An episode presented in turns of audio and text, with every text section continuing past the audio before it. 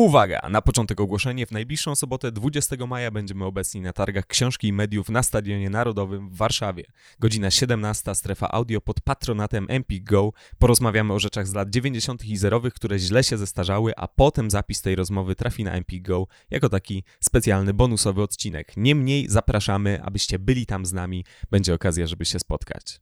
A patronami i patronkami imiennymi odcinka są Leśne Lomi, czyli masaże dla obolałych warszawskich dusz, Malina Dunajska, Web96.pl, blog o dawnym internecie, Nihilista Polski, najweselsze konto filmowe na Instagramie, Leszek Frankowski, Miś Misiowa i Misie Junior, Tomasz Kopoczyński, Sylwia Trzepizur, Evenement, król Julian Copywritingu, Szymon Eustachy, Julia Druszcz, Marcelina Zawisza, Łukasz Maciejewski, Haftpunk, czyli najfajniejsze hafty w Polsce, naczelny sklepikarz sklepu Szpeje, Grzegorz Kyc, lepszy niż nic, Spoilermaster, filmowy podcast Michała Oleszczyka, Kotek Marszal, Yellow Tapir Films, studio animacji 2D, Marcel Marszałek, Szymon Jadczak, Justyna Mazur-Kudelska, Błażej Szkudłapski, czyli DJ z wąsem, który zakręci każdym parkietem, Krzysztof Słysz, autor fanpage'a Stalowy Księgowy, Paweł Maciejewski, Kasper Kopeć, Zofia Zin, Karolina Wielbacka-Lamus, Twingist, drugie życie książki w ciele plakatu, Jaczka z Kolumbii, Mieszko Minkiewicz,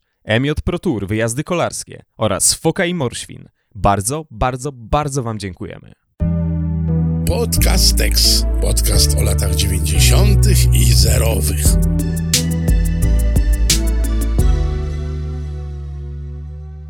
Bartek, takie dosyć intymne pytanie, tylko nie, o, nie obraź się, to nie dotyczy twoich realnych rodziców, tylko jest to hipoteza. Tak. Jest taka sytuacja, że twój tato jest kapitanem żeglugi dalekomorskiej i Mhm. znika i właściwie go nie ma przez 99% czasu twojego życia, nie ma go na miejscu, e, ale w zamian przysyła do was do domu brazylijsko-japońskiego piłkarza, który jest też świetnym trenerem i jest nieszczęśliwy i się nie goli.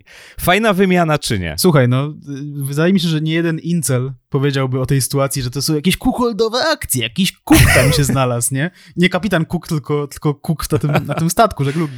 Tak. E, tak, ale nie, nie, nie używajmy może jednak języka, języka inceli. No tak, rzeczywiście tutaj odnosisz się do jednego z seriali, które będziemy dzisiaj omawiali w odcinku drugim na temat animców z Polonii 1. Tym serialem jest Kapitan Hawk, Kapitan Jastrząb i nikt nie używał tego tytułu, wydaje mi Nikt. się, bo wszyscy mówili Tsubasa, e, więc czy, czy, e, przy, przyznam, że przypominałem sobie całość dawno temu e, i chyba nie zrobiłem finalnie całości. E, Natomiast e, czy to oni tłumaczą, dlaczego w zasadzie Kapitan Hawk? Dlaczego jastrząb? W sensie on miał jakiś, nie wiem, że jak strzelał gole, to tam jakiś jastrząb za nim leciał, czy coś? Bo tam były takie metafory w, w serialu o Tsubasie, nie? Że tam jakieś, wiesz, takie wizualne. Ja mam wrażenie, że zostaliśmy po prostu osamotnieni, jeżeli chodzi o interpretację, że po prostu nie wiedzieliśmy, co, jest na, co tutaj jest na rzeczy. No było trochę tych wersji językowych, e, we Włoszech to latało jako Holly e Benji, to znaczy jeszcze ta manga, e, ten pierwowzór mangowy wychodził jako Holly e Benji, także myślę, że tutaj dostaliśmy po prostu rykoszetem, jeśli chodzi o tłumaczenia. Nie, nie, nie, to było bardzo konfundujące. Co? Tak, Czemu? tak. Wszyscy mówili Tsubasa, ale my nie o tym, znaczy o tym, ale później, dlatego że w pierwszej kolejności powiedzmy sobie trochę o Sali Czarodziejce, czyli o serialu, jakby nie patrzeć, trochę dziewczyńskim, nie? Czasami tam dochodzą do nas jakieś takie głosy, słuszne zresztą, tak uważam, że, że, że e, zbyt często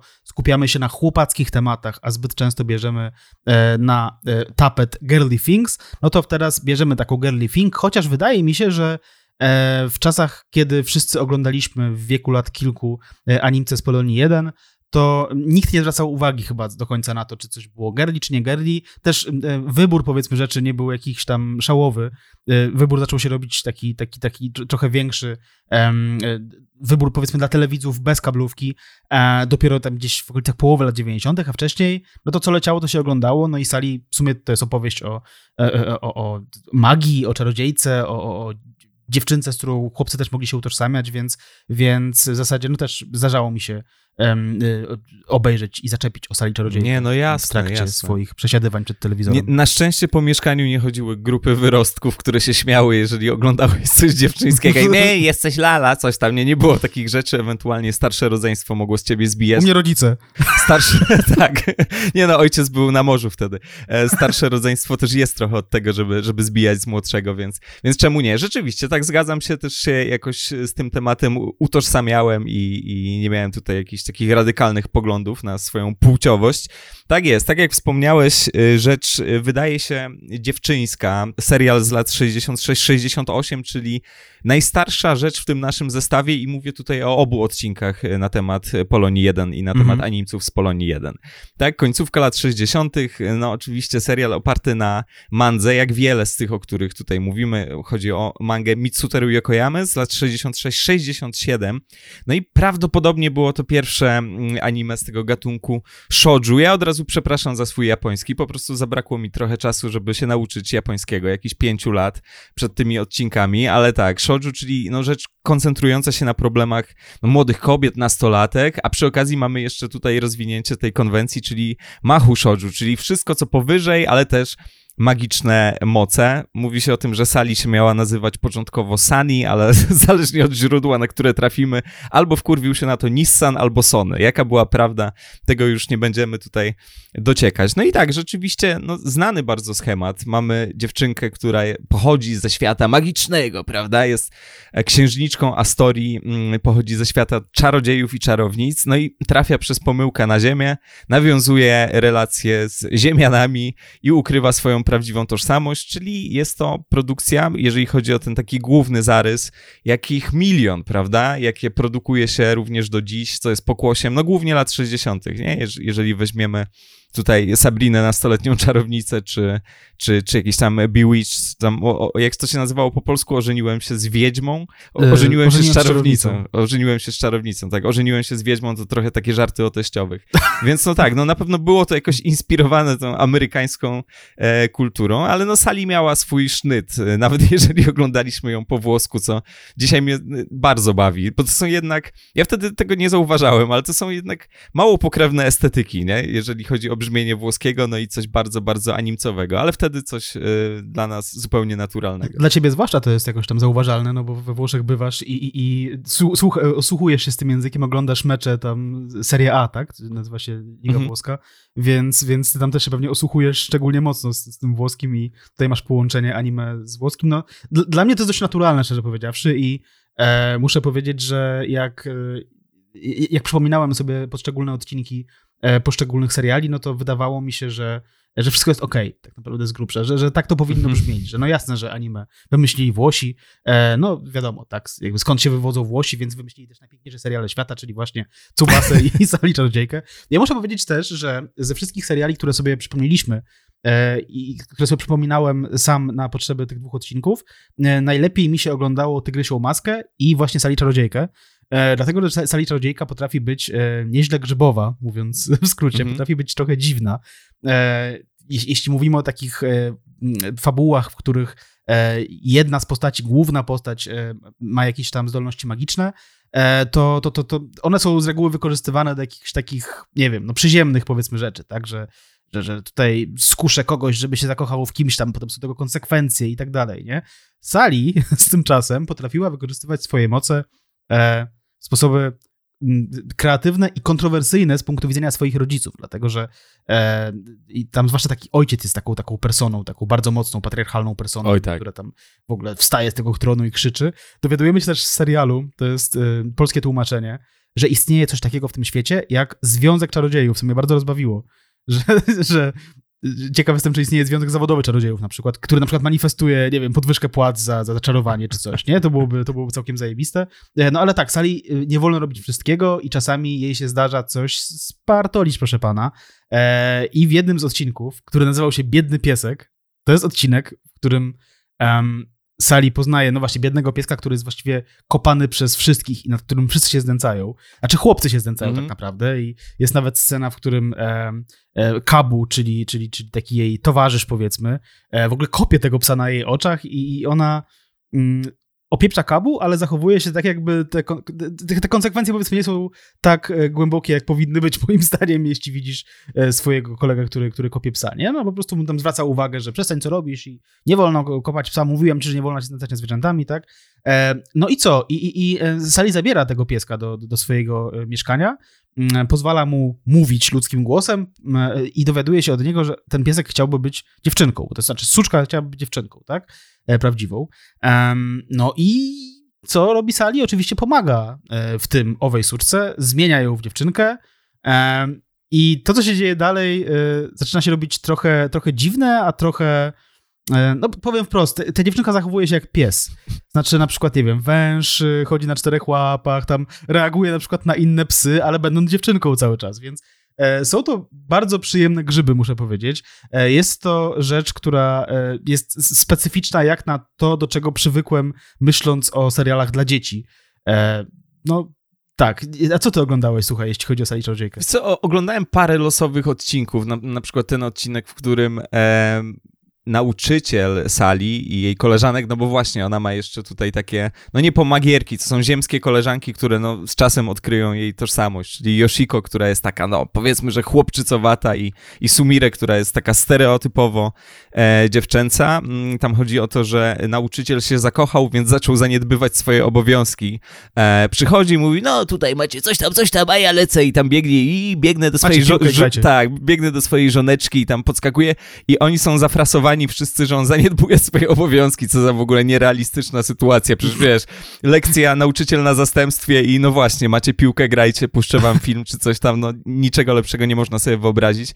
One mają jeszcze tego mm, nauczyciela przystojniaka i wtedy się orientują, halo, halo, przecież on też będzie szukał jakiejś po prostu e, wspaniałej i szlachetnej, pięknej Japonki, także zaczyna się jakieś tam czarowanko, ale no tak, no w każdym odcinku, no bo to nie jest jakieś mało schematyczne też, bo a propos tego, co mówisz na temat jakiegoś tam, nie wiem, surrealizmu, realizmu, owszem, pojawiają się dziwne rzeczy, no ale ten schemat jest dosyć jasny, czyli jest ten Kabu, który no zwykle przybiera postać ziemskiego chłopca, ale który może się zmieniać i też jest zmieniany notorycznie, szczególnie przez starego Sali, ten go zmienia jakiś tam ciśnieniomierz, po prostu ptaka w klatce, coś tam. W każdym razie ten Kabu jest takim, no trochę sidekickiem, ma być pomocnikiem podchujaszczym, ale jednocześnie jest trutniem kompletnym, czyli zawsze robi coś na opak, nie? Już nawet nie mówię o kopaniu pieska, ale po prostu o psuciu jakichś innych rzeczy. No właściwie zwykle na końcu jest jakiś taki morał, tam też się pojawiają ci rodzice Sali. To swoją drogą, e, jeśli chodzi o tego ojca Sali, to mogło być coś bardzo bliskiego e, włoskim odbiorcom, ten patriarchalny mm. ojciec, który i ta matka, która jest taka szlachetna, ma takie, wiesz, po prostu szlachetne, delikatne spojrzenie i on, dobrze, dobrze, ja tutaj tylko na chwilkę przyszło. On jest obrażony, jak ten Kabu się na przykład w pierwszym odcinku Kabu się zmienia w, e, w ojca Sali, bo nauczyciel przychodzi z wizytacją, zresztą zapowiada to w klasie mówiąc, że powiedz swojej mamie, że przyjdę o 15, co jest takie dosyć dziwne. W każdym razie ten się w niego zmienia, no i ojciec jest oburzony, że jak to ktoś się we mnie może zamienić, jak ktoś mi może dorównać. No on jest tam władcą tego świata czarodziejów, więc oczywiście no ma dosyć, dosyć e, napuchnięte e, ego. Przy okazji ta dziwność, o której mówisz, mam wrażenie, że jest trochę wzmacniana przez to, że to jest jeszcze mocno 60sowy serial, to znaczy to jest bardzo vintage'owe, jeżeli chodzi o, ten, o, o, te rzeczy, o których mówimy i mówiliśmy w pierwszym odcinku. Tutaj jednak bardzo mocno widać, że to jest y, starawe, nie? że się pokryło szlachetną patyną, ale jednak patyną i mam wrażenie, że, że ta jakość tutaj jeszcze podkręca nam to wrażenie takiej dziwaczności, dziwności, przy czym ja się nie bawiłem jakoś wybitnie, wracając teraz do sali, też ze względu na ten schemat, to znaczy uroczy serial w ogóle, wiesz, dużo jakichś dobrych wartości, prawda? Ta mama mówi na końcu, pamiętajcie, żeby być sobą, nie zmieniać się w nikogo innego i tak dalej. E, ale przy okazji, no, no, jednak miałem wrażenie, że to kurczę, jest mocno adresowane do jeszcze młodszych ludzi niż ja. E, że to niekoniecznie jest serial, który by mnie bawił, gdy miałem 11 lat, ale gdy miałem 5-6, pamiętam zresztą, że to oglądałem, to myślę, że jak, jak złoto. Łatwo mówić tej matce, że bądźcie sobą, nie zmieniajcie się nikogo, jeśli jesteś czarodziejką, nie? Jakby, gdybym był w świecie, w którym istnieją zwykli ludzie, i czarodzieje, no totalnie chciałbym, wolałbym być czarodziejem, tak? I zmienić się w czarodzieja czy coś. Tak, znaczy ja się dobrze bawiłem też dlatego, że no właśnie to jest bardzo vintage'owy serial i, i te designy, które, których, z których korzystają, e, które wymyślili twórcy, e, są bardzo przyjemne dla, dla oka. One wszystkie są bardzo cutesy. E, w tym odcinku wspomnianym przeze mnie o, o, o, mm, o tym piesku, który zmienił się w dziewczynkę. E, no tam jest, e, ta dziewczynka na przykład, która, która była pieskiem wcześniej, ma, ma jakieś takie paciorkowate oczka, takie wielkie czarne oczy, no to bardzo przypomina jakieś takie motywy powiedzmy z papeterii jakichś takich starych, które do, mhm. docierały do Polski na początku lat 90. E, to wszystko jest bardzo urocze, zarazem nie spodziewałem się jednocześnie spodziewając się tego, ale jednak nie spodziewałem się, że również tutaj natrafimy na e, seksualizację e, postaci kobiecych, no głównej bohaterki Sali, która tam, no nie wiem, jest, jest dzieckiem, tak? Oczywiście mm -hmm. jak, nie wiem, wypina się do, e, żeby, żeby poszukać jakiejś książki, to wypina się oczywiście e, w kierunku widza i, i widać jej białe majtki i tak dalej, więc są to rzeczy, które, e, które zestarzały się być może nie najlepiej, no ale no taki urok, prawda, tych kreskówek z Polonii 1, proszę pana. No to, tak to już było, tak to nie jest oczywiście poziom Gigiego, tak? No tak, ale, tak, ale tak. jednak tego typu, tego typu motywy e, tu się pojawiają. E, no i też zwróciło moją uwagę to, że Sali chyba trochę umknęła uwadze katolików polskich i, i, i polskich, dlatego że i czasami jest tak, że jak ona czaruje, to świat wokół się zmienia i to jest bardzo takie niepokojące. Mm -hmm. Tak? Ona powtarza jakieś mantry.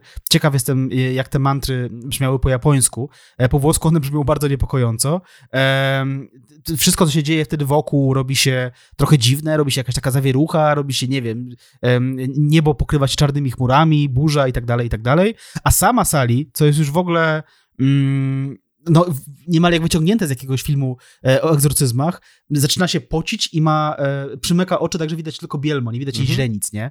Wspaniale to zostało zaprojektowane i wspaniale to zostało wymyślone. Przy czym, no właśnie, tutaj po raz kolejny można przyłapać e, katolików polskich i właśnie konserwatystów na tym, że, e, że, że, że mm, zwracają uwagę na jakieś takie motywy w Harry Potterze, a z drugiej strony jak mamy, no też tak naprawdę masowy tekst kultury, no bo przecież miliony, miliony dzieciaków oglądały e, Animce z Polonii 1, e, no to w zasadzie to, to jakoś tam przemknęło i chyba nikt tego nie zauważył do końca.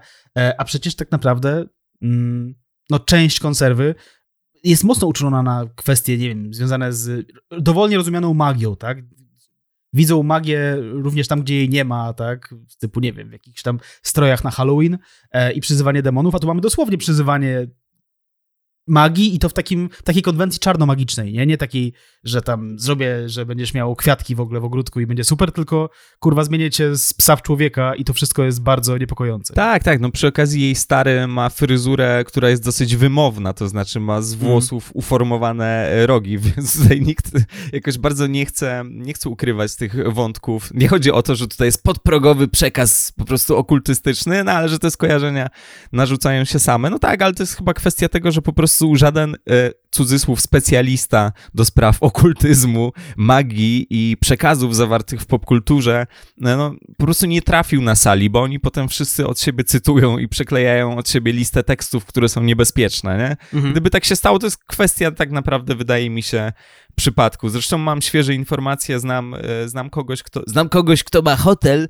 i miał teraz akcję w saunie, e, to znaczy zorganizowano, nie to, to nie to, zorganizowano event pod hasłem tam piekielna noc, czy coś w tym guście, no jakiś taki event po prostu, żeby była jakaś taka estetyka troszkę ciekawsza i to wszystko się dzieje e, w saunie, ceremonia i tak dalej. Nic zdrożnego, niezależnie od tego, jak to brzmi i teraz ci ludzie przeżywają zmasowany atak katolików od jakichś dwóch tygodni, masa telefonów związanych z tym, że hotel będzie bojkotowany, hmm. to wszystko będzie zgłoszone, no i że to jest po prostu demonizm, a to tak totalnie niewinna zabawa. Proszę pana, nawet w, tych, nawet w ręcznikach w tej saunie siedzą, także nie ma tutaj o czym mówić. To, to, to jest kwestia absolutnie, absolutnie przypadku. Można by było kiedyś zrobić taką prowokację, że na przykład zrobimy zjazd y, fanów sali czarodziejki w jakimś hotelu konkretnym, tak. wysłać jakieś takie anonimowe maile do jakichś organizacji katolickich, która tam będą się na to złapie, tak? I, i napisać im, zobaczcie, jakie tu są sceny tutaj, w sali wygląda jakby przyzywała demona i tak dalej, nie? E, no i, i, czekać na protesty, to byłoby tak super. Znaczy, to jest totalnie w ogóle szkoła marketingu z tygodnika nie, bo tak. w latach 90. nie robiło tego typu akcji i dzwonili do odpowiednich redakcji, że tutaj będzie taki numer i tak dalej i potem przyjeżdżali na gotową pikietę, która tak naprawdę zwiększała zainteresowanie. Więc tak, możemy, możemy w ogóle zlot słuchaczy i słuchaczek podcasteksu w tej konwencji zorganizować i, i zobaczymy jak to, jak to wyjdzie. Ja cały czas myślę o tym związku zawodowym czarodziejskim. Szkoda, że tego nie było tam po prostu, wiesz, ktoś wkurwiony, tysiąc jenów za takie zaklęcie i tak dalej. Gdyby to zostało pociągnięte, to by mogło być, mogło być ciekawe. No tak, jest to, jest to urokliwe, rzeczywiście dużo tutaj jakichś takich momentów też onirycznych, nie? Dużo jakiegoś takiego zapierniczania tak. na wibrafonie i grania na pile, żeby to wszystko jeszcze było, ale to jest jednak bardzo, bardzo 60sowe przy okazji i to się łączy z tymi, z tymi Sabrinami, tam Bewitched i tak dalej. Przy czym, no tak, nie chodzi mi o to, że to jest jakieś wtórne i okropne, zresztą znamy amerykańskie teksty kultury, które kradły na maksa z anime e, i nawet jeden jakiś taki motyw tutaj się może pojawić, ale tak, dla mnie to już chyba troszeczkę nie tyle za stare, co zbyt mocno adresowane do, do dziecioków, mimo tego demonizmu i mimo tych białek białego oczu, no. Mhm. Dobrze, to przejdźmy może do kolejnego e, serialu, mianowicie do serialu W Królestwie Kalendarza, czyli rzeczy, która mnie jakoś tak ominęła, albo być może wydaje mi się, że mnie ominęła, dlatego że e, był to serial bardzo podobny do Yattamana, e, o którym rozmawialiśmy w odcinku pierwszym o, o serialach anime z Polonii 1. I było tak nieprzypadkowo, dlatego że jest to po prostu kolejna, kolejny sezon, kolejna y, odsłona e, serii e, Time Bokan, tak? I Ataman był, e, był, był drugą serią, a, a z kolei w Królestwie Kalendarza to była seria piąta, nadawana na początku lat 80. No i te podobieństwa z Jatamanem, no one tam się, ta formuła Jatamana po prostu się tutaj skonwencjonalizowała. Formuła Time Bokan, powiedzmy sobie szerzej. Do tego stopnia, że w zasadzie podobieństw nie, nie trzeba jakoś za mocno szukać. Tak? Na przykład drużyna z Woli w zasadzie mega przypomina drużynę z Woli z Jattamana, tak? Czyli mamy piękną dziewczynę, dwóch jej tam pomagierów, e, grubego i chudego. I jeszcze jakieś takie, takie dziecko, tak? Chłopca, tak? Czy, czy, tak, czy, tak, tak. E, czy, czy, czy jakiegoś takiego mniejszego tam knypka, powiedzmy, tak? Takiego w, trochę w stylu Gigi, który był tam złośliwy i tak dalej. No i to jest jedyna różnica, tak? No ale poza tym rzeczywiście e, to wszystko przypominało bardzo mocno e, Jattamana. E, było osadzone w, w tej konwencji, w której z jednej strony mamy zajebiste roboty, a z drugiej strony mamy taką dosyć momentami przaśną komedię. E, no i konkretne e, schematy zostały tutaj oczywiście w troszkę inny sposób ograne, ale jednak są tutaj ogrywane. E, dla przykładu, gdy zła drużyna przegrywa z tymi dobrymi, no to tracą ciuchy, mają dekompletowane ubrania i w tej dekompletacji prym wiedzie no, ta, ta, ta czarownica, tak, tam, czyli, czyli, czyli ta szefowa e, złej grupy. Więc te podobieństwa są bardzo widoczne i być może dlatego tego nie, nie pamiętam, bo mm, jest to również wizualnie e, nie, niezwykle podobne, więc być może jako dziecko na przykład uznałem, że to jest jakaś tam wariacja na temat Jattamana, czy jakiś późniejszy sezon Jattamana, no bo tak trochę jest. Nie? Tak, no estetycznie to jest bardzo, bardzo podobne, przy czym e, w Królestwie Kalendarza, czy tam Kalendarman, czy Jatto Detaman, jak to się oryginalnie nazywało, no jakoś pełniej realizuje tę konwencję Time Bokan, bo tutaj te podróże w czasie odgrywają dużą rolę. Także z jednej strony mamy tych protagonistów, chłopaka i dziewczynę, Beppe jutro, od razu mówię, że posługujemy się tutaj włoskimi określeniami, które przeszły do e, polskiej ścieżki lektorskiej, bo w oryginale nie nazywał się Beppe. Jest Beppe jutro i Tina wczoraj, no i oni pracują z detektywem, ze słynnym detektywem Arsenio Magretem. E, no i rzeczywiście mamy tych przeciwników, o których wspomniałeś. Mamy księżniczkę Poniedziałek, czyli to jest odpowiedniczka Droni z e, Jatamana, tak byśmy to nazwali. Mamy jeszcze do tego takiego osiłka października i takiego powiedzmy wynalazcę września. I też mamy rzeczywiście analogię w, w Jatamanie. Różnica polega na tym właśnie, że te podróże w czasie, tak jak wspomniałem, odgrywają dużą rolę, ale też mm, tam dużą rolę odgrywa księżniczka Niedziela, która przybywa z przyszłości, która e, przybywa z przyszłości i informuje Beppe i Tinę, że oni wezmą w przyszłości ślub i że tak naprawdę to oni są jej przodkami, nie? No, pojebane, bo ona jest z przyszłości. Chodzi o to, żeby zdobyć tron w Królestwie Kalendarza. A co jest potrzebne, żeby zdobyć ten tron w Królestwie Kalendarza? Jest potrzebny paw kosmosu. Po prostu. To jest coś, co legitymizuje władzę w 2098 roku, z którego ona przybywa. Także wiesz, ta demokracja parlamentarna może nie jest jakimś, wiesz, idealnym ustrojem, ale to już jest dosyć, dosyć podupcone. My do tego zmierzamy w Polsce trochę, nie? Tak sobie wyobrażam za 100 lat po prostu to będzie sposób wybierania na pewno, na pewno tak, na pewno jakiś, jakiś pub. E, więc oni tam sobie latają, tam wiesz, odwiedzają Florencję renesansową, oczywiście to jest Michał Anioł i tak dalej, jakiś taki ubogi malarz, który tego pawia namalował i tak się e, bujają. No i tak mieliśmy Jata Psa w Jatamanie oczywiście, który nagle się pojawia i jest super, dostaje po prostu robokości, produkuje malutkie robociki. Tutaj mamy robota, który nazywa się Gwiezdny Król. I Gwiezdny Król był Właśnie, bo a propos tego, co mówiłeś, że kalendarment cię jakoś ominął, mnie nie i na przykład bardzo się jarałem tym designem tego Gwiezdnego Króla, no, jest, jest takim trochę rzymskim, tak, rzymskim legionistą, ale może się stać centaurem, bo się łączy z innym robotem. Wspaniała, wspaniała rzecz. A trochę Optimus Prime, nie? A trochę Optimus Prime, oczywiście. No i tak, i to się tak wszystko miesza, dlatego, że ten knypek, o którym wspomniałeś, e, książę Sobota, on też jest pretendentem do tego, do tego tronu, ale on jest, no niedobry, chociaż ocenianie siedmiolatka na zasadzie to nie będzie dobry król, bardzo złośliwe jest to dziecko, jest takie dosyć, wiesz, e, ale, ale tutaj walka się toczy rzeczywiście o, o władzę w tym królestwie i jest jeden wspaniały motyw, bo tak, to jest super schematyczne, tak samo jak Jataman, nie? Dzieje się to i to, w końcu się dzieje to i to, w końcu ci źli przegrywają, mimo że próbowali wypuścić małe robociki, które odbijają jakieś tam piłki baseballowe, coś tam każdym razie wygrywa dobro, ale Gwiezdny Król jest e, bardzo łaskawy, bo gdy widzi, że ten przeciwnik, czyli ta główna trójka plus ten Sobota, gdy oni są już po prostu niezdolni do walki, to im odpuszcza.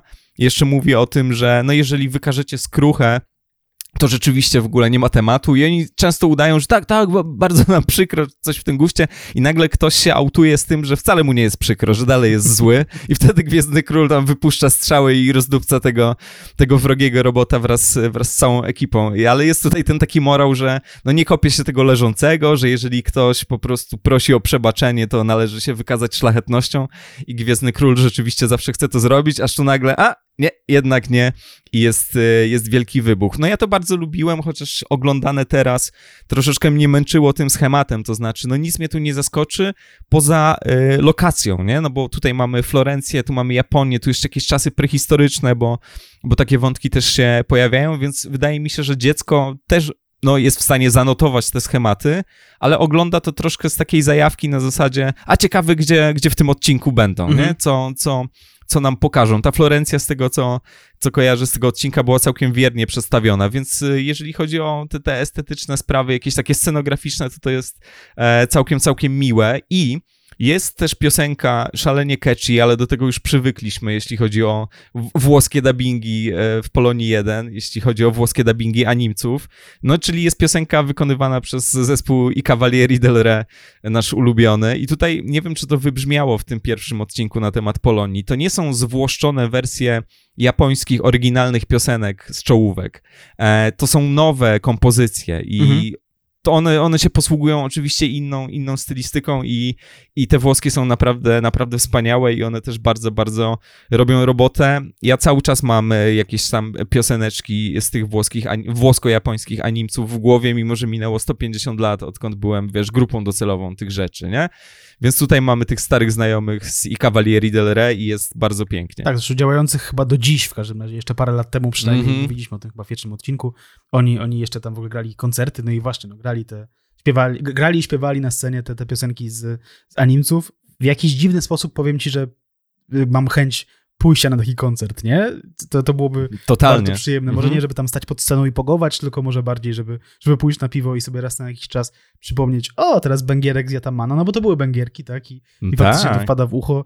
Za mną e, no, od wczoraj chodzi cały czas e, Dem Song, jak to się mówi, czy Dim Song z, z, z, z kapitana E, Jastrzębia, tak? Więc, Też jest więc, dobry, no. E, tak, tutaj jeszcze może tak dodam taką gwiazdkę. Wspomniałem o Optimusie Prime. Ja powiedziałem tylko tyle, że on jest trochę podobny do Optimusa Prime'a, żeby nikt mnie nie zrozumiał, że to było inspirowane Optimusem Prime'em, bo to byłoby średnio możliwe, to byłoby jakoś możliwe, bo historia marki Transformers jest dość skomplikowana, tak, bo tam mhm. te wpływy japońsko-amerykańskie i to wszystko tam licencyjnie się bardzo mieszało, e, natomiast tak, to nie, nie, powiedziałem, że, że, że, że on został zainspirowany e, Optimusem Prime'em, e, no ale tak, skoro jesteśmy przy Gwiezdnym Królu, no to, to jest bardzo zabawne faktycznie, bo, bo Gwiezdny Król raz na jakiś czas stwierdza, że, że ma e, bardzo dużo cierpliwości, tak, i że, że, że on tam wy, wybaczy tym złym, którzy robią te złe rzeczy, po czym momentalnie traci cierpliwość chwilę później za każdym razem, nie? Wydaje mi się, że to są jakieś, jakieś głębsze issues z emocjami. Nie, bo on widzi, z- bo on widzi, że oni go oszukują, że im w ogóle nie jest przykro, nie? No on tak, bardzo szybko to- reaguje. Ale od razu postanawia ich eksplodować, tak? No, Bartek to jest robot, on szybko ocenia, on nie musi kminić jak my po prostu, wiesz. No w każdym razie wydaje mi się, że jednak temperament ten robot jakiś tam ma i to nie jest tak, że on jest jakoś tam wyjątkowo cierpliwy. To jest jakaś tam forma tego, tego patriarchalnego ojca również, nie? Że słuchaj, nie? Że ja jestem cierpliwy, ale do czasu, wiesz, nie? Tak, Bo tak, w razie tak. czego tak. poszczę strzały w kierunku twojego, twojej nowej maszyny i, i, i to wszystko pierdyknie. Tak, ale wiesz co, jeszcze a propos tego Optimusa Prime'a, no wiadomo co miałeś na myśli, ale jednocześnie to skojarzenie wiąże się z tym, że Gwiezdny Król jest wynikiem pewnych konwencji i procesów, jeśli Jasne. chodzi o ten, które wpłynęły na Transformersów na Maxa, nie? Więc to, to jest uzasadnione totalnie skojarzenie. No pewnie, że tak. Znaczy, no, no generalnie mam tutaj na myśli zwłaszcza design hełmu, który po prostu przypomina e, ninja, tak? Takiego ninja, e, którego e, pamiętamy wszyscy ty, tego rodzaju ninjów z e, Mortal Kombat na przykład. Tak to on trochę przypomina Mhm. Scorpiona czy Sub-Zero, nie? Więc no, To są cykle, tak. To są są, cykle. cykle, które się toczą na, na naszych oczach. Nie wspomnieliśmy jeszcze o, o tym, że Beppe jutro ma y, ukrytą tożsamość, bo okazuje się, że jest kalendarmenem, ale to jest wielkie zaskoczenie. a to ja też jestem, więc... Oczywiście, jest normalny jakiś taki ch- chłopaczyna, raczej tchórzliwy, ale rzeczywiście odkrywa, że, odkrywa, że jak stanie za skałą i jak zagra na fleciku, to przylatuje wielki robot. Życie mogło być piękne tak naprawdę. Te, te anime nam bardzo, bardzo wiele mm, obiecywały. Dobrze, jesteśmy przy robotach, jesteśmy przy mechach, skoro mamy już tutaj być precyzyjni, prawda? To co, Tsubasa? To Tsubasa. To generał Daimos. I od razu powiem tobie i wam, ja nie wiem z jakiego powodu mnie to ominęło. To znaczy, ja wiedziałem przez te wszystkie lata dojrzewania i starzenia się o tym, że Daimos, że kultowa w ogóle historia, Mhm. że tak, że wiele osób to pamięta. Ja się karmiłem tym całym, nie, nie powiem syfem, bardzo fajne rzeczy, ale Daimos mnie z jakiegoś powodu, nie wiem, czy ja miałem o tej godzinie coś tam, nie wiem, jeździłem na koniu, nie, to nie jest prawda, nie jeździłem konno. W każdym razie mnie to jakoś kompletnie ominęło. Wróciłem sobie teraz do Daimosa, albo jakby poznałem Daimosa, chociaż no coś tam napocząłem jako dziecko. I okej, schematyczny, ale tak oglądam to i tak mówię do dziewczyny, że Jezu, dlaczego ja tego nie oglądałem? To jest zajebiste. Mhm. To jest zajebiste, bardzo podobają mi się tam designy postaci, to jest w ogóle super 70sowe. Ten główny bohater jest takim, wiesz, trochę Steve'em McQueenem, a trochę Hanem Solo, a trochę kimś tam. Wiadomo, że tutaj ta amerykańska popkultura też się odbija. No i w ogóle super sprawa, nie? I też cały ten plot jest dosyć mimo wszystko zawiły, jak się weźmie tutaj pod uwagę całą historię. Tak, znalazłem takie jakieś recenzje e, pochodzące z powiedzmy od polskich środowisk animcowych, że to jest bardzo typowy serial, który leciał w e, Polonii 1. Nie do końca tak jest, że on jest bardzo typowy, nie? No Mhm. bo e, jeśli chodzi o te, te klimaty robocie, powiedzmy, no to z reguły mieliśmy raczej do czynienia właśnie z takim e, kom- komediową e, formułą Time Bokan, także, że te roboty były, no albo e, one czasami bywały cool, czasami to też po prostu były psy, nie? psy roboty, które, które, które robiły jakieś tam rzeczy, albo to były jakieś śmieszne maszyny, które znowu wymyślili ci źli i trzeba było to na końcu wszystko rozdupcyć, nie? Tutaj mamy do czynienia w sumie z dość poważnym sci-fi. To nie jest jakiś hard sci-fi, nie mówię oczywiście Mhm, tego, że mhm, to jest jakieś prostu skomplikowane, e, ale jest to dość po poważne w tym znaczeniu, że, e, że, że, że mamy do czynienia rzeczywiście z e, opowieścią, która stara nam się e, pokazać kontekst geopolityczny tego wszystkiego, co tam się dzieje, nie? No bo, no bo tak, no bo w, w Daimosie e, mamy Ziemię, która już w pierwszym odcinku, na początku pierwszego odcinka jest atakowana przez złych kosmitów. Czy złych? No nie wiem, niekoniecznie, może nie wiadomo, tak? Ci, ci, ci kosmici bowiem z, z, należą do skrzydlatej rasy Bamisjan, e, skrzydlatej, to mam tu na myśli skrzydła anielskie właściwie, tak? Więc, więc tak, i są dosyć, e, do, do, są oni dosyć cool. Są oczywiście trochę tandetni, tak, tak 70 tandetni, ale, ale jednocześnie dosyć, e, dosyć cool. O- Oni wyglądają jak wyobrażenia, powiedzmy, aniołów biblijnych z, z, z, obrazów, tak? Em, No i ci Bamisjanie, ponieważ nie mają aktualnie własnej planety, postanawiają em, przenieść miliard Bamisjan na, e, jak to pada w pierwszym odcinku, barbarzyńską planetę, tak? Czy planetę barbarzyńców, czyli Ziemię, tak? E, No i serial się w zasadzie nie pierdoli, jeśli chodzi o, o, o no nie powiem okrucieństwo, tak, ale jeśli chodzi o rozmach, powiedzmy, no bo w zasadzie mija kilka minut y, pierwszego odcinka i mamy już zniszczony cały Nowy Jork, o czym dowiadujemy się z dialogu, ale nie tylko z dialogu, bo widzimy też te spalone miasta, tak, e, no i dowiadujemy się, że no właściwie te wielkie miasta ziemskie są równane z, ziemią, no i Tokio jeszcze nie jest zrównane, e, no i całe szczęście, dlatego, że to z Tokio, proszę Państwa, wypłynie ta iskra, nie z Warszawy, ale jednak z Tokio wypłynie ta iskra, e, która e, pozwoli nam zwalczyć tę straszną inwazję. Tak, nie z Warszawy i nie z Budapesztu, chociaż gość, który kieruje całą tą inwazją nazywa się Olban, e, więc tak. tutaj taka... Jerzy Olban. Jerzy, Jerzy Olban. więc tutaj taka, taka uwaga, no właśnie, o co tutaj chodzi w dużym skrócie, bo mamy generała generała mm, Leona, który był pacyfistą, dowódcą tych Bamisjan, tylko on ginie. Mamy też jego syna e, Rikitera albo Rikitera, zależnie od tutaj wersji językowej, który no właśnie, a propos tego designu, y, Wspomniałeś o biblijnych aniołach. Biblijne anioły to w ogóle jest gruba jazda, w sensie one nie są humanoidalne, nie? Tam są kurwa oczy w jakimś wirze. To bardziej przypomina jakąś taką ikonografię późniejszą, ale to jest bardzo lucyferyczne, to znaczy ta postać Richitera, czyli blondyna z długimi włosami, który jest zły, ale jest też piękny, nie, i ma te anielskie skrzydła, to jest myślę coś bardzo świadomie takiego e, lucyferycznego. No i właśnie, ten Richiter myśli, że tego ojca, generała Leona, e, zamordowali ziemianie, więc jest na ziemian troszkę podkurwiony i jest jeszcze podjudzany przy okazji przez tego złego Olbana, więc zaczyna się napierniczanka, tak jak wspomniałeś, na szczęście istnieje Japonia, tak? Amerykanie po prostu to są pierdzioły nie? Tam po prostu Nowy Jork, 5 minut, koniec inwazji, ale na szczęście, na szczęście istnieje Japonia, istnieje Tokio, no bo tak, czym jest ten generał Daimos, tak? Mamy tutaj postać już nieżyjącego profesora Ryuzakiego, który zaczął budowę takiego po prostu mecha, takiego dokurwionego robota, który będzie bronił ziemi. Mamy też profesora Izumiego, który kontynuuje ten projekt, e, a przy okazji zajmuje się jakimś takim treningiem i wychowaniem e, Kazui, który był synem tego profesora. No i Kazuya leci sobie z ziomeczkiem E, w kosmos i przywozi Daimos Light energię i ta energia jest niezbędna, żeby tego Daimosa aktywować. E, jak już aktywują w pierwszym odcinku, to mamy w ogóle 50-minutową sekwencję, która się w każdym odcinku pojawia, tak? On tam przejeżdża tu, wskakuje, tu się otwiera, zapadnia, coś tam, coś tam i w końcu ten Daimos jest aktywowany i ten Daimos okazuje się kluczowy, żeby bronić Ziemi. Kazuya jest tam podpięty do jakichś kabli, no i właściwie jako, że zna karate dzięki Izumiemu, no jest w stanie kierować tym Daimosem swoimi ruchami. No właśnie, tutaj mamy dużo zajebistych rzeczy. To nie jest po prostu robot, to jest robot karateka, nie? Daimos jest robotem -hmm robotem karateką, a że to jest część, no właśnie, znowu, tak jak przy Time Bokan, dłuższego cyklu e, z angielska e, Robot Romance Trilogy, to jest ostatnia część tego cyklu, no to mamy roboty, ale mamy też romans, bo Bamisjanka Erika, która wygląda jak Cher albo jak Eleni, tu możecie sobie wybrać swoją faworytkę, no ona gdzieś tam zbiega z tego pokładu bamisjańskiego, ponoć po to, żeby, e, żeby jakoś opatrywać tych bamisjańskich żołnierzy, którzy są zranieni w wyniku tych działań wojennych, no ale oczywiście zakochuje się w Kazuje, więc mamy już tutaj bardzo istotną część całej tej historii, no bo to wszystko zmierza do tego, żeby zobaczyć w tym obcym przyjaciela, prawda? Nie chcę powiedzieć, że człowieka, bo to są bamisjanie z innej planety, a tutaj mamy ziemian,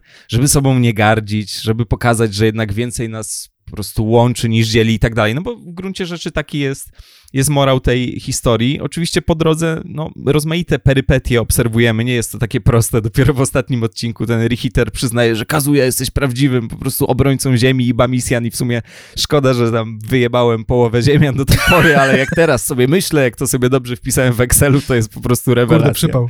To jest przypał. No a oczywiście ten romans, ta miłość między Eriką a, a Kazują się rozwija w najlepsze. Powiedziałbym, że wszystko dobrze się kończy, ale tych, tak jak wspomniałeś, to jest dosyć brutalny serial momentami. Zresztą w ostatnim tak. odcinku, przepraszam, spoiler, e, ten Olban kończy z mieczem w brzuchu po prostu przebity na wylot. A, a żeby Richiter doszedł do tego wniosku, że kazuje jednak spoko, to naprawdę zginęło bardzo, bardzo wielu e, ziemian i, i bamisjan, ale na pewno jakaś taka rzecz efektowna, moim zdaniem bardzo, tak wiesz, dynamicznie animowana. Rzecz tam z lat 78-79, jak to sobie teraz oglądałem, to, to było mi miło, tak wiesz, tak czysto, czysto estetycznie. Tak, no ten, ten motyw z robotem karateką, czyli tam albo inaczej z robotem, na którego ruchy wpływ mają ruchy człowieka, Mhm. którego jest sadzone do środka. No, tej konwencji y, oddał hołd choćby Guillermo del Toro wiele lat później w Pacific Rim. Całkiem zajebisty film swoją drogą. Dwójka już nie, Mhm. ale Pacific Rim jest, jest super, zwłaszcza jeśli ktoś ma, no właśnie, sentyment do tego rodzaju klimatów. Wydaje mi się, że e, Daimos był najbardziej uniseksowym z tych seriali, które, e, o których mówimy, tak? No bo one rzeczywiście, część z nich była ewidentnie pod chłopców, mówi tutaj na przykład o Tsubasie i o Jijim, tak? A część z nich była no, ewidentnie y, tworzona z myślą o, e, e, o, o żeńskim odbiorcy, o dziewczęcym odbiorcy, na przykład Bija, Czarodziejskie Wyzwanie, tak? Czy, czy Sali Czarodziejka. Mhm. A tutaj mamy coś, co z, z, z jednej strony e, ma jakąś taką delikatność w sobie, który, którą e, może cechują te, te, te, te stare animce e, dla dziewcząt właśnie tworzone, a z drugiej strony no, no jest oczywiście dużo cool, e, cool rzeczy, które są agresywne i, i które są no tak fajne, że, że, że mm, wszyscy chcieli to oglądać. No i właśnie, mamy ten romans, romans, który jest tam zasugerowany na tyle mm, de- delikatnie, żeby nie przeszkadzać powiedzmy chłopcom, którzy chcą, żeby tylko się roboty napierdalały, a z drugiej strony, żeby jednak e, wkręcić to dziewczyny. Przepraszam najmocniej za te wszystkie gender roles, jakie tutaj, o których tutaj opowiadam, no nie? Ale, ale tak myślano prawdopodobnie, kiedy tworzono te, te, te, te, te animacje. No i w takim byliśmy wtedy mindsetie trochę, że, że są rzeczy, które są wyraźnie dziewczęce i chłopięce. Jebać te podziały, ale, e, ale najpewniej dlatego e, wydaje mi się, że jak się czyta dzisiaj o, e, o animacjach z Polonii 1, to, to, to, to, wszyscy wspominają Daimosa, tak? To, to jest coś, co było ponad wszelkimi podziałami, prawda, nie? No właśnie, a propos ról płciowych i stereotypów. Tsubasa, kapitan Jastrząb, kapitan Hawk. e, No Tsubasa, no umówmy się, inaczej nie mówiliście, tak jak już e, wspominaliśmy. No rzecz, która sobie wystartowała na początku 80sów. Oczywiście nie u nas, to, to bądźmy, bądźmy poważni. E, z tego co wiemy, to Włosi to czytali i oglądali już w tamtych czasach. E, również tacy dosyć popularni Włosi, o czym potem wspomnimy. No a my dopiero za 150 e, lat. E, Tsubasę już oglądałeś, z tego co mi wiadomo. Tak, oglądałem Tsubasę jak najbardziej. E, Ja muszę powiedzieć, że próbowałem zastanawiać się trochę nad statusem kulturowym Tsubasy i wydaje mi się, że na terenie Polski jest to jeden z najważniejszych seriali lat 90. w ogóle. Mhm. Nie? I to mówiąc o, o wszystkich serialach, które wtedy leciały, aktorskich, nieaktorskich i tak dalej, Tsubasa rzeczywiście jest czymś, co e, było jakimś tam przeżyciem pokoleniowym, no umówmy się, zwłaszcza dla chłopców, chociaż oczywiście założę się, że mnóstwo dziewczyn oglądało Tsubasę, bo też Tsubasa na przykład, ten serial miał jakieś bohaterki kobiece e, i, i też założę się, że nie jeden tam Kojiro, czy inny Wakashimazu, czy, czy Wakabayashi, e, to, to, to były niezłe krasze po prostu dla, dla, dla dziewczynek wtedy, nie?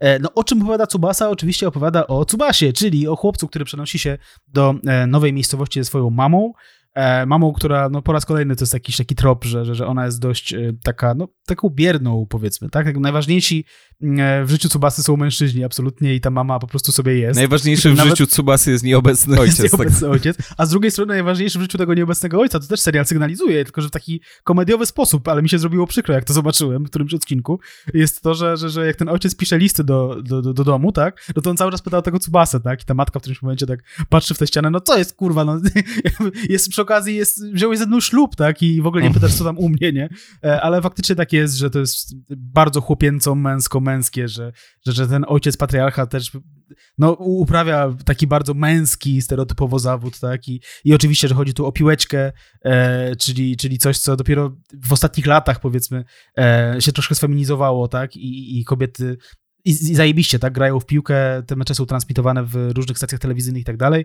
ale wtedy to było coś absolutnie, e, coś absolutnie męskiego i przy okazji trochę nietypowego, jak na, jak na serial japoński, nie? No to nie jest jakiś taki oczywisty strzał, żeby po pierwsze zrobić serial japoński o piłce nożnej, a po drugie, żeby w ogóle zrobić e, narrację fikcyjną o piłce nożnej, nie? Ja sobie oczywiście zdaję sprawę z tego, że, e, że seriale i filmy o, o, o piłce nożnej powstawały wtedy i powstają wciąż, tak? E, ale wydaje mi się, że mm, mm, i zachodnia, i wschodnia fikcja, i dalekowschodnia fikcja mają jakiś problem z mm, tworzeniem atrakcyjnych e, tekstów kultury na temat sportów drużynowych generalnie, tak? Boks to jest super temat, tak? Jest krew, zmagania, masz oczywiście skupienie na pojedynczym bohaterze, który bierze na siebie całą odpowiedzialność, a tu trzeba jednak opowiedzieć trochę o tym bohaterze, a trochę o całej drużynie, nie? I odnoszę wrażenie, że w Tsubasie to się bardzo dobrze udało, nie? Że, że, że skupiamy się w zasadzie na bohaterze zbiorowym, jakim jest Nankatsu. Oczywiście Tsubasa jest najważniejszy, ale ale ten team, który śledzimy, jest e, na tyle atrakcyjny, że w zasadzie możemy mieć jakichś swoich faworytów, czy w Zankatsu, czy w tej drużynie przeciwnej, czyli w Maybe. Nie? Tak, no to musiało mieć jakiś taki uniwersalny charakter. Niby tych e, animców, jakichś takich około drużynowych było sporo, bo możemy tutaj zaliczyć Gigiego jednak z koszykówką. Był mhm. też baseballista, który był puszczany na Polonii 1. Nie pamiętam za bardzo tego, tego serialu, nie ukrywam, ale tak, ta piłka była czymś nieoczywistym w Japonii.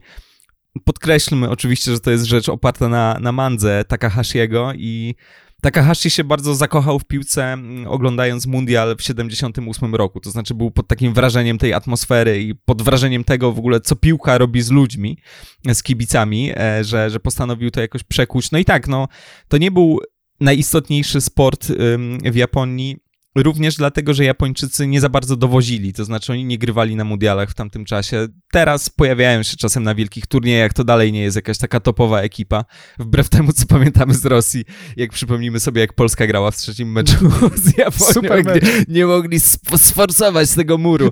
W każdym razie trzeba było to, trzeba było to wszystko ubrać w jakiś taki bardziej uniwersalny wymiar i o tym w sumie na ile to wpłynęło na japońską piłkę też, też warto będzie tutaj wspomnieć. Ale tak, rzeczywiście no tutaj impulsem, żeby Tsubasa razem z mamą się przeniósł do tego fikcyjnego Nankatsu, e, no jest właśnie jego miłość do piłki. On co chwilę powtarza, że tam nie wiem, że piłka mu uratowała życie i dowiadujemy się, w drugim czy w trzecim odcinku jest retrospekcja. To nie chodzi o to, że tam jako pięciolatek brał heroinę czy coś, tylko chodzi o to, że potrącił go samochód i ta piłka zamortyzowała uderzenie.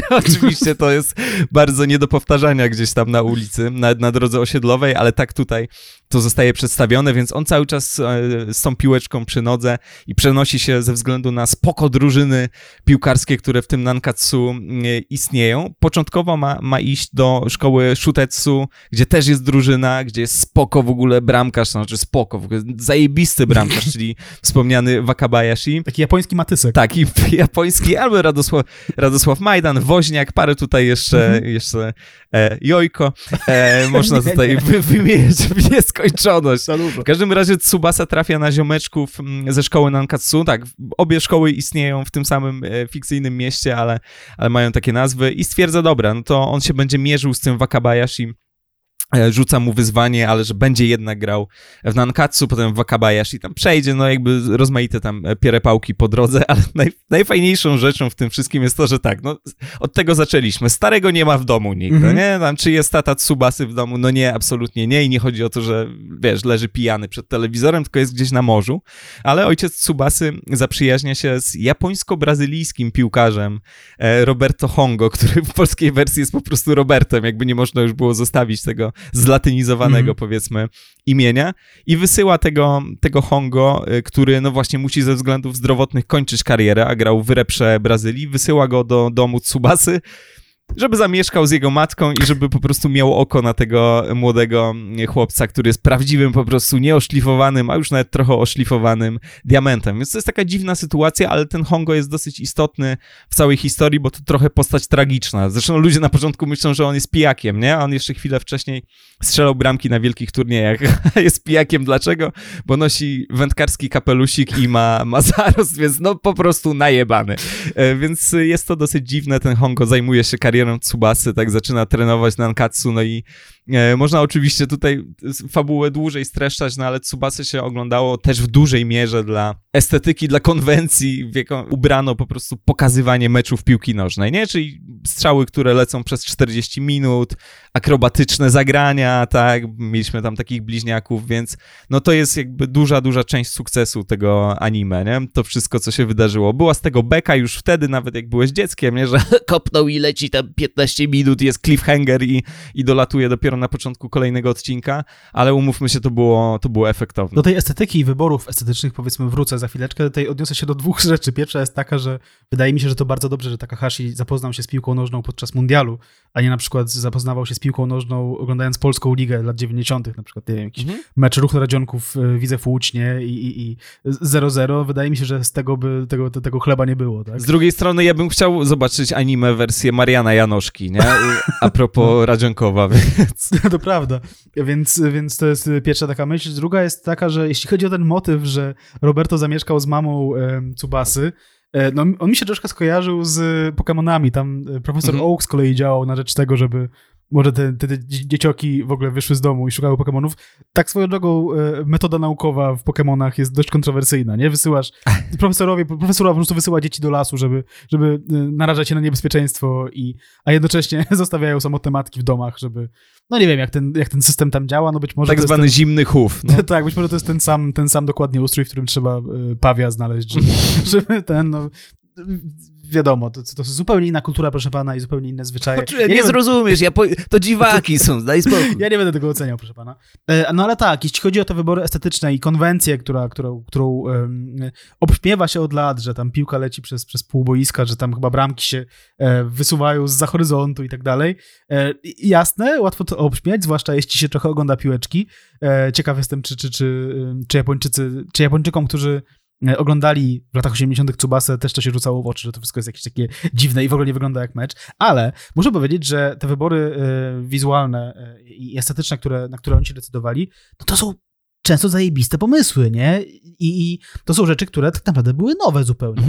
E, Znaczy, wiadomo, że one są, wszystkie tkwią jakoś taki, w takich przyzwyczajeniach e, widzów e, seriali anime czy filmów anime, e, polegających na tym, że na przykład, nie wiem, czy, czy, czy, czy gier wideo na przykład ja- japońskich, nie? Polegających na tym, że na przykład, nie wiem, że na końcu poziomu jest jakiś boss, który ma jedną konkretną moc i, i, i trzeba, trzeba go jakoś ominąć albo pokonać w konkretny sposób. No ale to się znakomicie przełożyło z jakiegoś powodu na piłkę nożną. Nie? Mhm. To, że mamy tych braci Tashibana, którzy e, no, wykonują jakieś, jakieś niesamowite rzeczy e, na boisku e, i, i, skaczą na siebie i wyskakują z...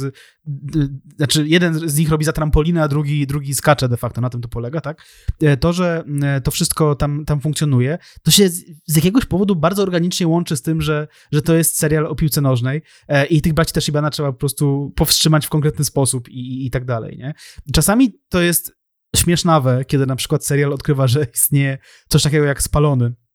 Jest jedna z drużyn, która do mistrzostwa opanowała, e, opanowała pułapkę offside'ową i to jest tam metaforycznie pokazane w przebitkach jako taka, no właśnie pułapka na niedźwiedzia, że tam Mhm.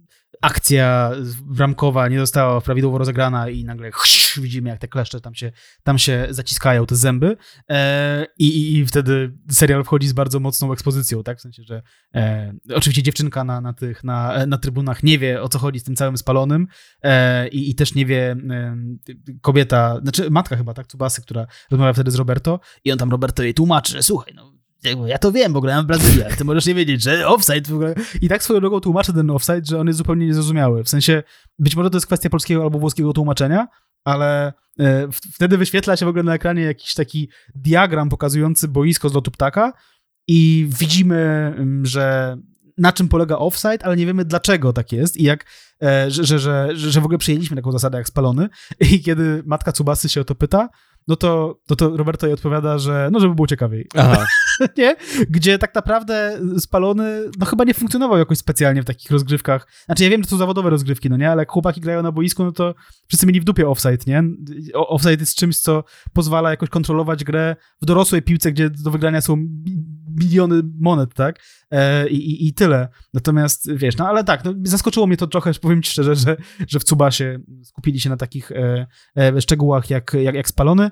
No ale e, do brzegu, tak, te wybory estetyczne Cubasy są, robią na mnie duże wrażenie do No. dzisiaj i e, to, że mm, one są tak nieśmiertelne, że przebiły się i do gier wideo na podstawie tego serialu e, i, i, i e, cały czas tam po latach powstawały jakieś nowe, e, nowe seriale z tego uniwersum i one wykorzystywały dokładnie te same pomysły, świadczy o tym, że to były pomysły zwyczajnie dobre i atrakcyjne dla widza do dziś, nie? Tak, tak, tak, zgadza się. No tych y, potem wcieleń czy tam inkarnacji było oczywiście później mnóstwo. Były pełne metraże, które też częściowo szły od razu na, na kasety VHS. Były jakieś takie nowe serie, no też sprzed kilku lat remake, więc tak, to, to uniwersum się przez lata rozrastało.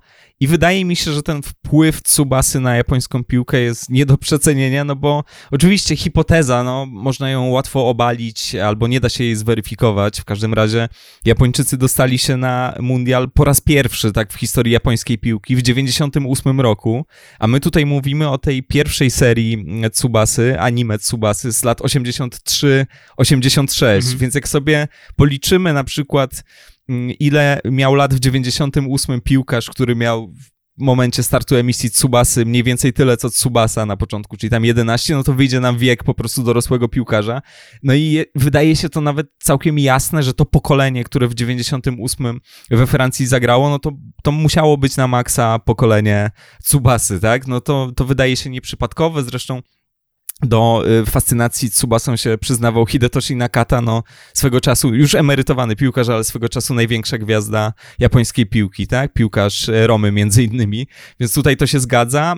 No tutaj sam Takahashi mówił o tym, że no tak, to jest gość, który się interesował piłką potem dosyć intensywnie i, i mówił o tym, że rozmawiał i z Alessandro Del Piero gdzieś tam w okolicach 2000 roku i z Francesco Coco, takim włoskim obrońcą, który grał w Barcelonie i obaj przyznali, że oni czytali, zaczytywali się w tym Holy Ebenjim, tak, czyli we włoskiej wersji e, mangowej, mangowego Tsubasy, więc tutaj mm, nie ma, e, nie ma w ogóle o czym gadać i jak myślę o tym, ilu z nas grało w tę piłkę w tych latach 90., gdy nie mieliśmy żadnych bohaterów, tak? Marek Citko przez 2,5 minuty. No jak nie? Tak, no ale wiesz, no wybieraj sobie Wojciecha Kowalczyka, nie? Albo się fascynuj Arturem Wichniarkiem w Arminii Bielefeld, nie? No jakby było trudno, ewentualnie starzy mówili, że tam, no to musisz tam gadocha, coś tam i tam ci opowiadali coś o Orłach Górskiego, ewentualnie, nie? Ale tak poza tym to ta, ta polska piłka to była jakaś po prostu pustynia i, i bezrybie. I możliwe, że to, że w kraju, który jest słaby piłkarsko, tylu chłopaków ciupie w tę piłkę, to też częściowo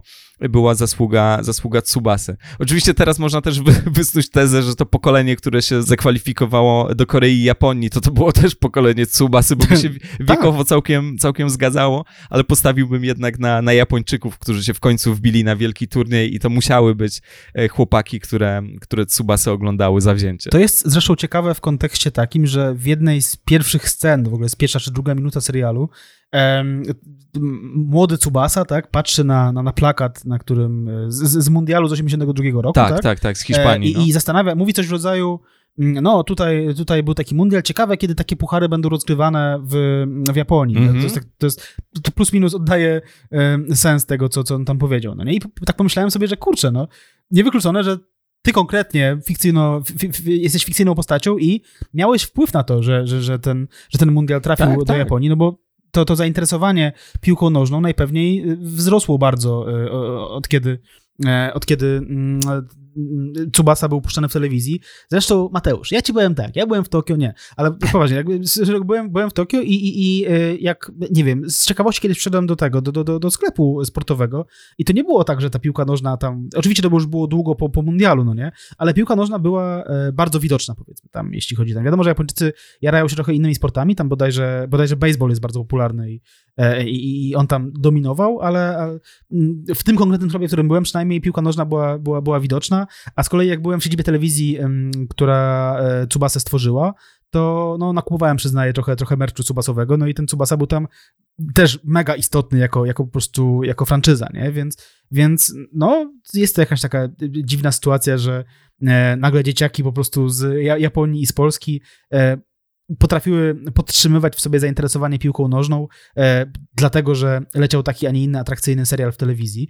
E, no i też nie tylko dzieciaki w Polsce i w Japonii, dlatego że no, znaleźliśmy na przykład e, piosenkę portugalskiego, e, na początku myślałem, że w ogóle brazylijskiego, nie? Ale, ale okazało się, że portugalskiego e, e, rapera pod tytułem Tsubasa. Ten raper nazywa się Yuzi.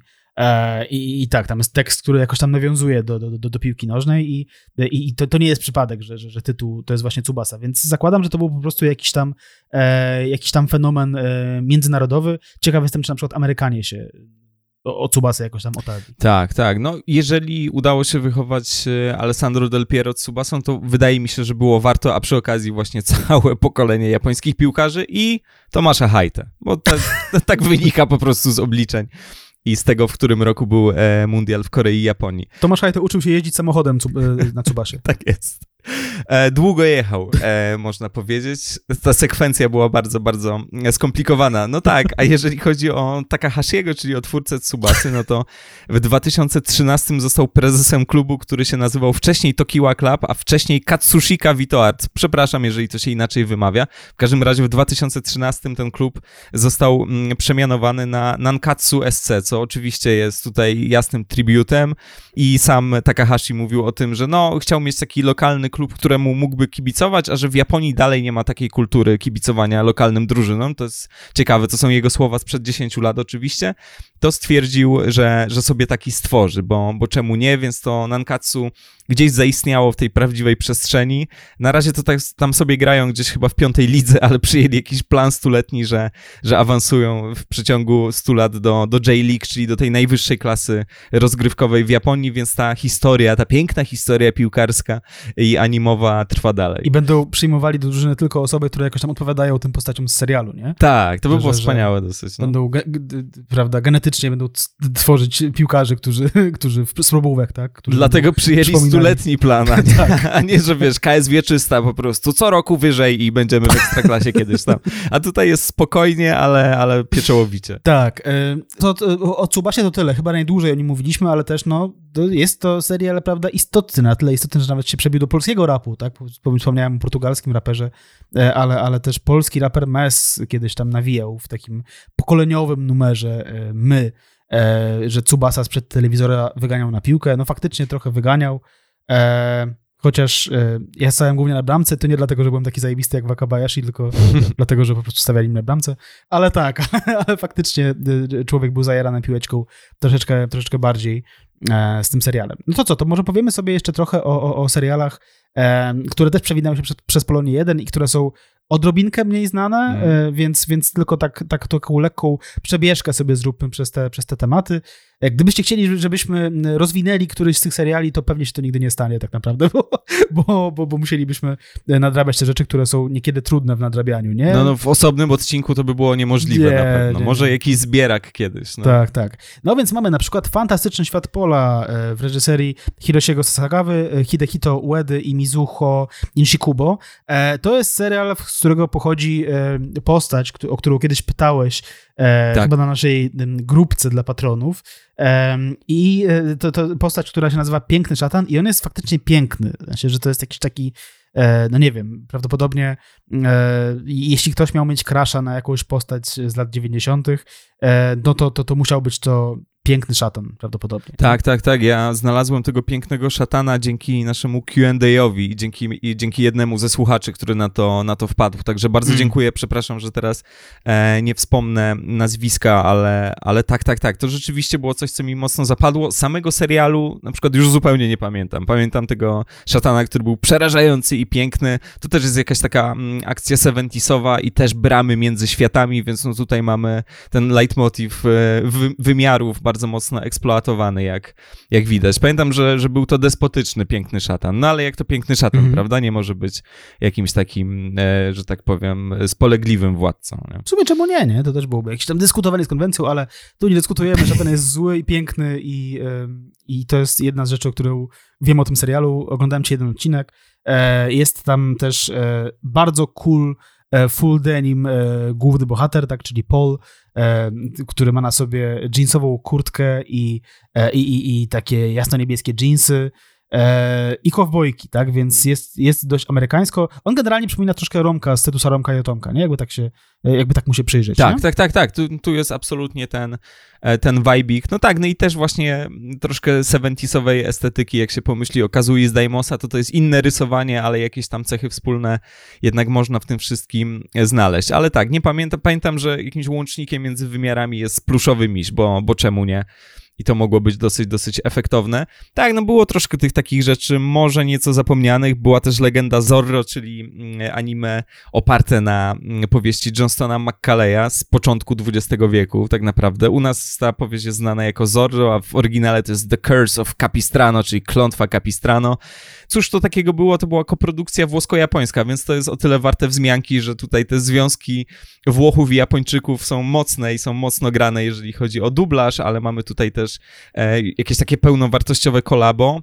E, Są rozmaite odstępstwa od tej powieści. Wiadomo, że to jest ubrane w nieco inną konwencję i troszkę inaczej poprowadzone, ale, ale gdzieś tutaj osią jest rzeczywiście ta powieść i przyznam ci, że nie pamiętam konkretnych odcinków, ale że strasznie się jara, jarałem Zorro dzięki temu serialowi. To znaczy znalazłem niedawno w albumie mm, swoje zdjęcie w przebraniu Zorro. Jest to coś, co było dla mnie wtedy bardzo, bardzo intensywne i efektowne, nie? To, ale to jest taki czas, że zmieniasz tych ulubionych superbohaterów co dwa miesiące, nie? Że mhm. Spidermany, Batmany, ale też ten szlachetny Zorro, który no, nie ma żadnych supermocy, tylko zajebiście macha szablą, e, też był przez moment jakimś moim tym, powiedzmy, że idolem. Tak, znaczy to jest, y, to zamiłowanie do Zorro jest y, kolejną po prostu cechą, która, która wiąże cię jakoś, y, łączy cię jakoś z Batmanem, nie? Tak. Drugą oczywiście jest gigantyczny więc... Czy to tak. zostanie?